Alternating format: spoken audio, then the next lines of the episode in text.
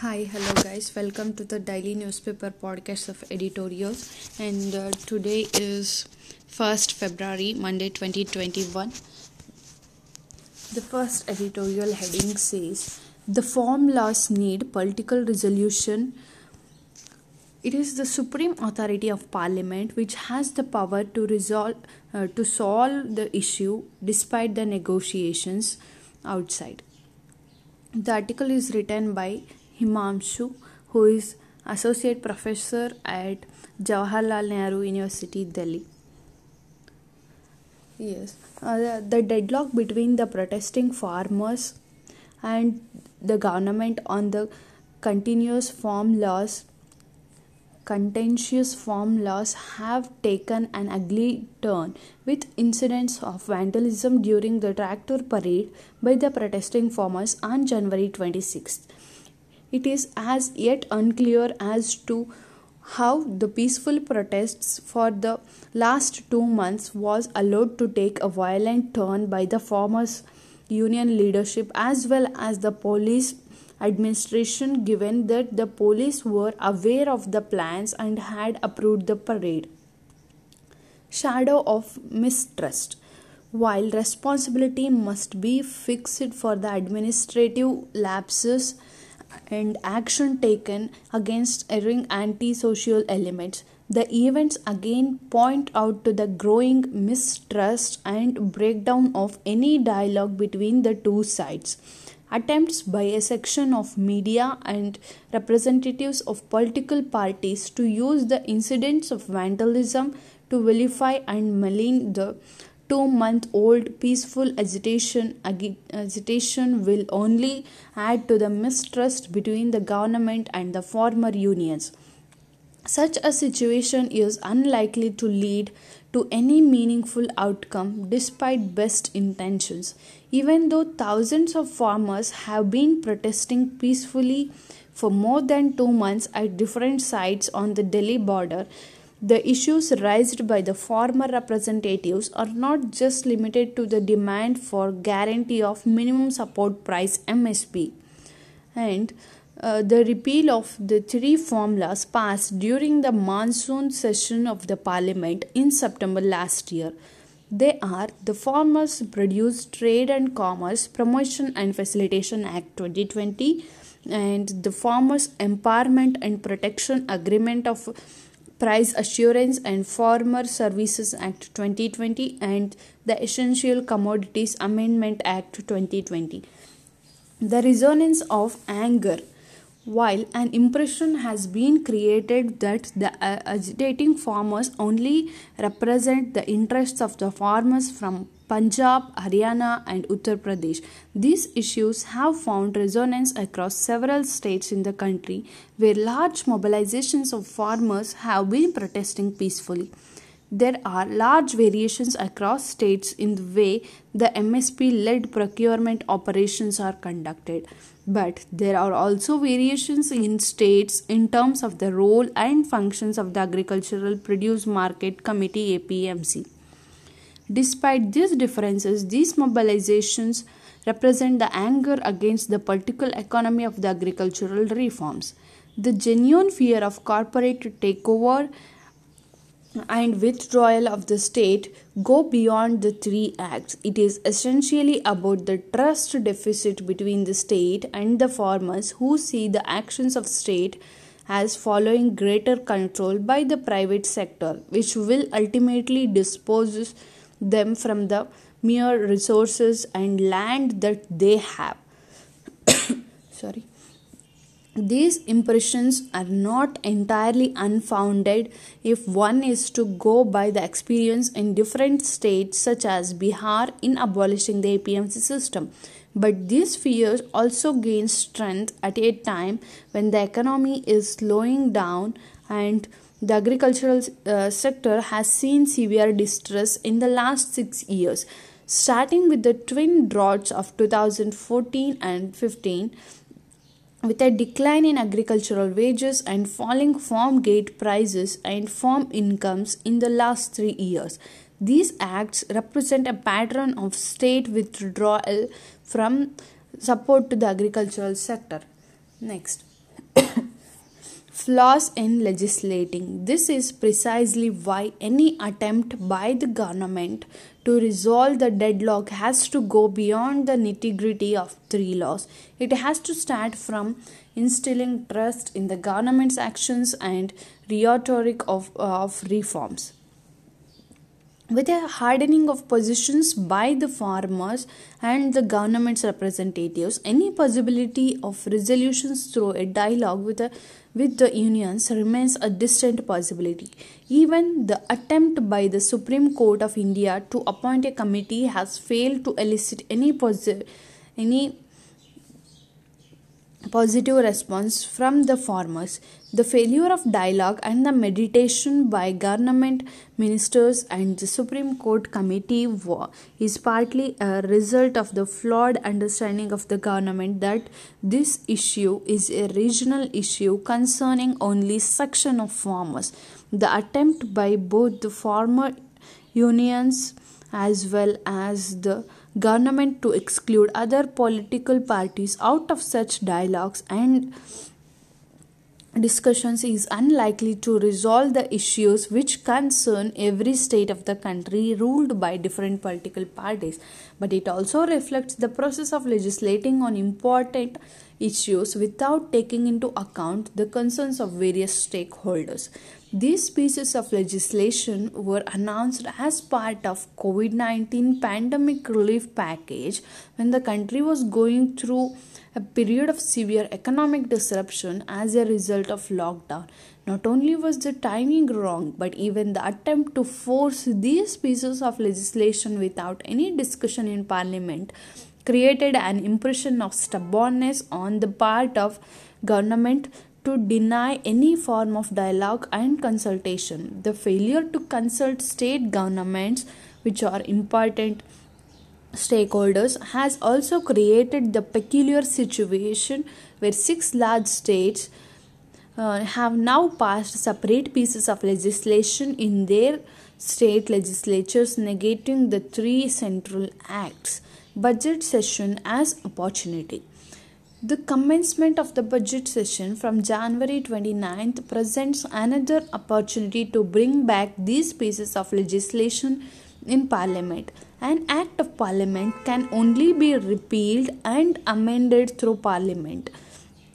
It is this supreme authority which has the power to resolve this issue despite negotiations outside.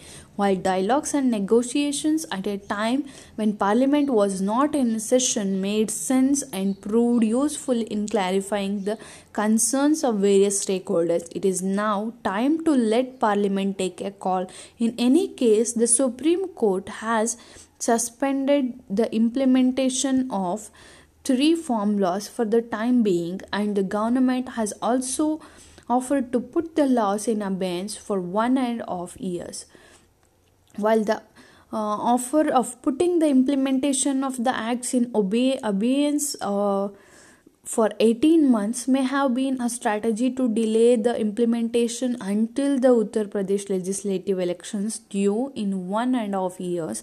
It does offer the government the possibility to build larger consensus, um, consensus for the reforms in new form that will imply repealing the acts as have been passed in parliament currently and starting the process afresh with the parliament standing committee steering such larger deliberations need for diverse options a parliamentary standing committee with representations from different political parties will not only give it more legitimacy but will also allow diverse opinions from states and political parties to be represented.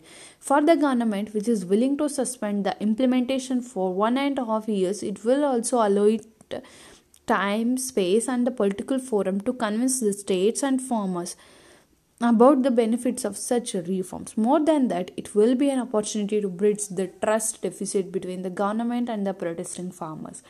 For a government which is serious about the reforms in agricultural marketing, repealing the acts in the current form and starting the process afresh will only reaffirm its seriousness and commitment to the agricultural sector and the farmers of this country. Thank you. This is the first article. Let's go to the second article. The second article heading is about Mahatma Gandhi. The heading says The Mahatma and the Empowerment of the Other. Gandhiji's idea is feasible only in a political community where people have the art of listening. Mahatma Gandhiji's death anniversary, January 30th, may have just passed, but it is not just an occasion to celebrate his life and his message once more, or to simply add to the Gandhian biography, so to speak. We should think of Gandhi as a noble spirit who continues to be among us and who contributes to the betterment of our world. Therefore, the task before us is how we individually and collectively can understand and take forward the Gandhian nobility of spirit in today's world. world. If there is only one idea that Gandhi should be remembered for and identified with, it is the idea of empowerment of the other. Different opinion as right. Undoubtedly, the essence of Gandhi's political philosophy is the empowerment of the other, irrespective of gender, race, class, or creed. That is why Gandhi understood the democracy as a socio political institution where, which seeks to empower the other by asserting its right to speak freely and to act differently. As such, Gandhi viewed the empowerment of the other as a right to express a different opinion than that of the majority and to be heard openly and transparently. One such idea is captured by the Gandhi statement that is, this, uh, the spirit of democracy is not a mechanical thing to be adjusted by abolition of forms. It requires the change of the art. The spirit of democracy requires the inculcation of the spirit of brotherhood. Democracy is not a state in which people act like sheep under democracy, individual liberty of opinion and action is jealously guarded. In his quest to defend the otherness of the other, Gandhi invited individuals to rule themselves against their weaker natures by becoming a self governing agents. But he also looked for the creation and cultivation of a public culture of citizenship that guaranteed everyone the right to opinion and uh, action the empowerment of the other is value which needs to be created and cherished in other words empowerment for gandhi was an act of empathy and affinity not a mode of social interconnectedness taken for granted Therefore, as a transformative force, the empowerment of every citizen is an experience of conscience underpinning the harmony between ethics and politics. The Gandhian appeal to the ethical is, in fact, a way to civilize modern politics from within by shortening the circuit of conquest, domination, and violence. By addressing the question of otherness of the other, Gandhi was trying to cultivate the individual's capacity for ethical citizenship and empathetic friendship. From Gandhi's perspective, non-violence encouraged an awareness which moved the individual away from a monistic egocentricity and closer to a pluralistic shared suffering. Moreover, this state of awareness called for a common horizon of humanity, which strengthened the process of thinking about the otherness of the other. What is so fascinating and relevant with the Gandhian approach to politics is that Gandhi understood the civilizational process of freedom, freedom making as an inclusion of other as the other. His work as manifesto. As a matter of fact, we can read and understand Gandhi's seminal work Hind Swaraj as a manifesto for the otherness of the other. Here, Gandhi introduces his readers to a new model of civilization which takes humanity to a higher moral level while pointing, uh, pointing to utility utilitarianism as a false mode of existence which dismisses totally the otherness of the other. Gandhi suggests his own idea of moral interconnectedness and empathetic pluralism. For Gandhi, civilization has to give primacy to moral progress of humanity rather than just generate tendencies towards uh, futility and violence. Truly, what is uh, so relevant about Gandhi's view of civilization is the strong conviction that civilization should help humanity realize the path of righteousness and compassion by putting morality before materialism. Gandhi was aware of the importance of pluralism of ideas and values because of the dissimilarities and differences that exist.